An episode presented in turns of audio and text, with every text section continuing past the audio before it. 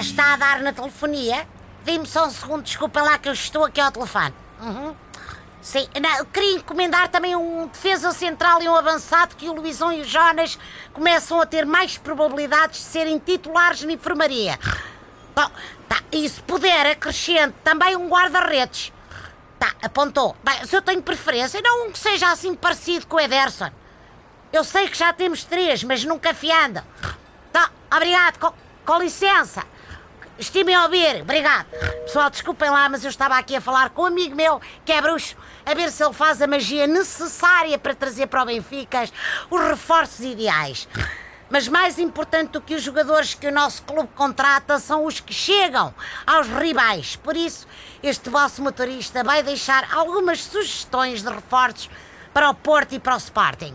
Só para tornar o campeonato assim mais renhido, naturalmente. Proponho como aquisições para o Clube do Lumiar, Kim para a baliza, isto porque sei que gostam de velhas glórias das redes, como o Beto.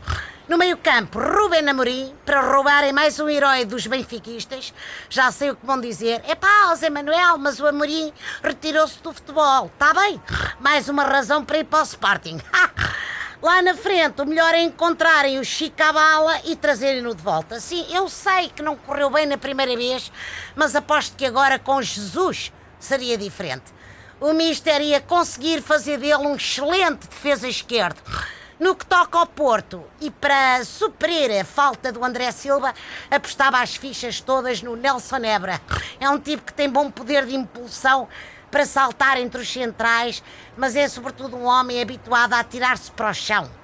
Mas o mais importante no Dragão é contratar jogadores com resistência mental.